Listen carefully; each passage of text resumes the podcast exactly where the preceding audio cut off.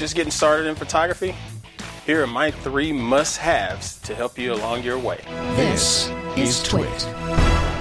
This episode of Hands on Tech is brought to you by Plex. Plex is offering Twit listeners a 30 day free trial of Plex Pass. Go to plex.tv slash twit, code TWIT.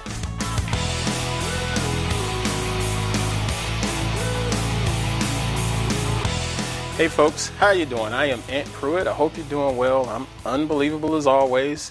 And this is Hands on Tech here on twit.tv. Thanks for stopping in. Well, I wanted to talk to the folks out there that's just getting started in the world of photography and share my three must have items to sort of help step your game up when it comes to your photography. So let's take a look at them real quickly here. First and foremost, my must have is a tripod. And now a tripod can come into many different sizes and shapes and price ranges and so forth, but you have to understand the purpose of the tripod. For example, this is my tripod. It's not a travel tripod. This is big, sturdy aluminum, but its purpose is to make sure my camera is secured and safe, not going to fall off, and not going to shake during the camera shutter movement. That's the big thing on it. You use your, shot, your tripod to set up your shot for landscapes or long exposures or things of that nature, but the main thing is to make sure that camera is not going to move on the top of that ball head. You also have little mini tripods, such as this one here, and it still serves the same purpose, but it just gives you a lower angle and it gives you a few different undulations that you can play with to, to give you a little more of a dynamic shot. The key with any of these tripods, though, is the pricing. When you're starting out in photography, you learn, man, photography is an expensive hobby. Trust me, I know I've learned. But the thing is, sometimes you're going to have to invest. My advice to you do not skimp out on your tripod for a couple of reasons. If you spend not enough money on your tripod, more than likely you're going to keep buying tripods because the tripods are not going to hold up. I recommend spending at least 50 bucks if you're going to get a full size tripod. Don't spend anything less than that. In my experience, when you spend a little bit less, you start having issues with the legs on the tripod getting bent and, and not being stable enough to keep your camera steady. Also, the ball heads or the, or the mounts on the top of the tripod, sometimes they're not as secure as you need them to be. So, if you have a cheap tripod and you put your camera up there and that camera happens to fall off, you're spending more money on a new tripod and on a new camera. So, spend a little bit more on your tripods. This mini tripod right here is not, it's not expensive at all. This is actually a pretty popular one from the folks at Manfrotto. And we'll put some links in the bottom of this video. And this is a Manfrotto MX. Yeah, it doesn't matter. It's a mini tripod and it's only 20 bucks. Very, very worth the buy. Has the quarter 20 thread on the bottom. It will plug into just about any camera that you have. Now, my standard tripod here is going to cost a little bit more. This one is another Manfrotto, and it's going to run you roughly about $150 or so.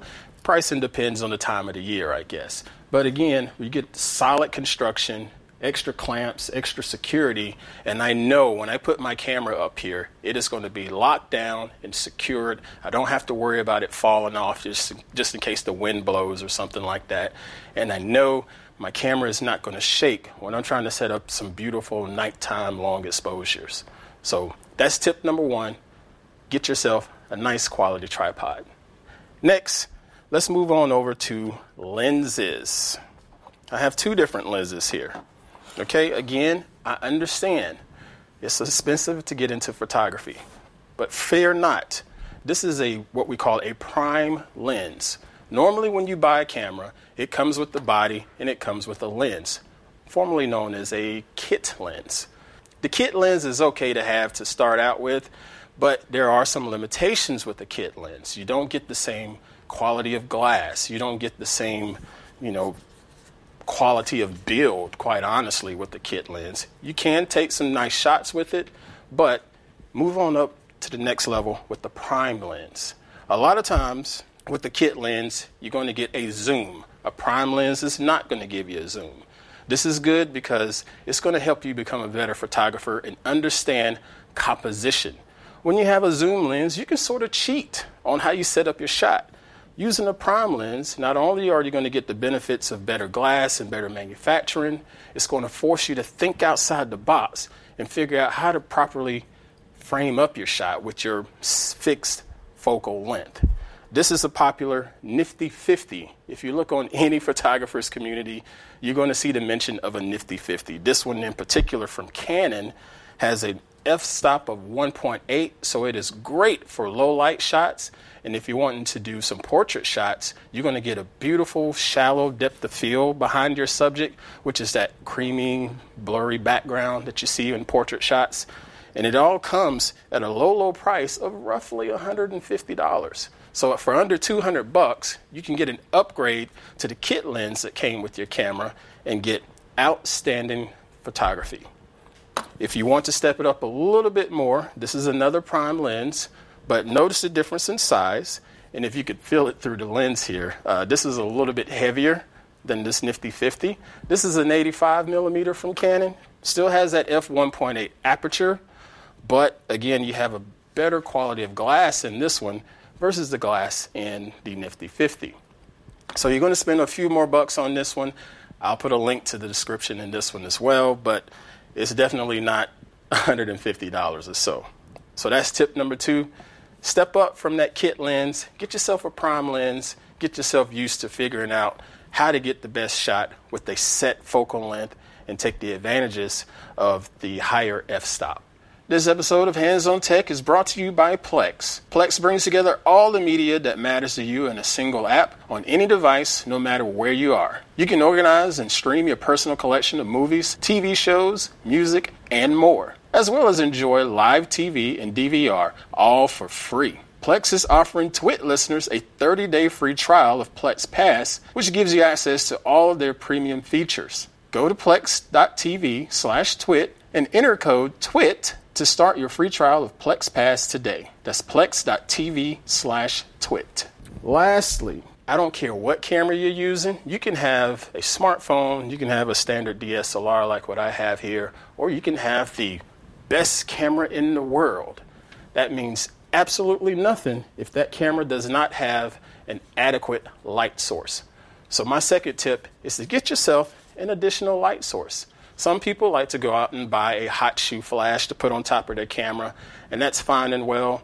There are good, good uses for that. For my purposes, I like to use a constant light source like this one here, just an LED light panel, and it's not going to flash, but it does come with the advantage of having a cold shoe where I can mount it on the top of my camera, mount it onto a tripod, or if I'm feeling, you know, somewhat creative, I can sit it off to the side somewhere in another spot of my composition.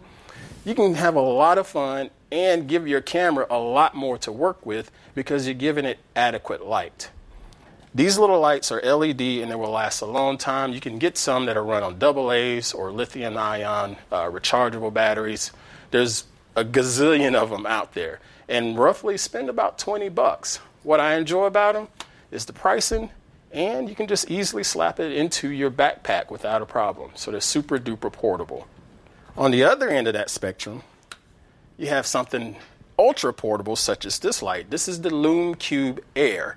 The Lume Cube Air is another great light source. It also has a quarter 20 thread on the bottom, so you could again mount it to your tripod and sit it anywhere in your composition to give it an additional light source.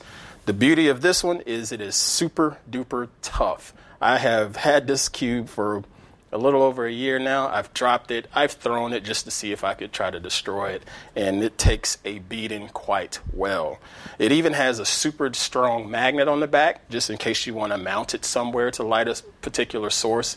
And it also comes with a few diffusers and gels to change the light source. So if you need your light to look a little bit warmer, you can use these little gels to put on the front of it and light your source up. It even allows you to connect it to your mobile phone, and you can control the light with your mobile phone through its mobile app.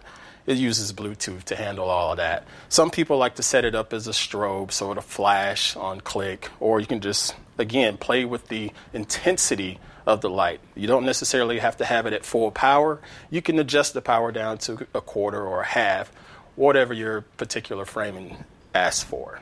All right, so those are my three picks, your must haves for getting started in the world of photography. These three little tools will help your photography game totally ramp up. Trust me on this. Be sure to check out more photography tips on my show, Hands on Photography, as well as some discussions on Focus on Photography. Both shows are found right here on twit.tv. Keep up with all the hottest tech news and gadgets. Visit twit.tv. There you'll be able to find and subscribe to all our tech shows. Thanks for watching Hands on Tech.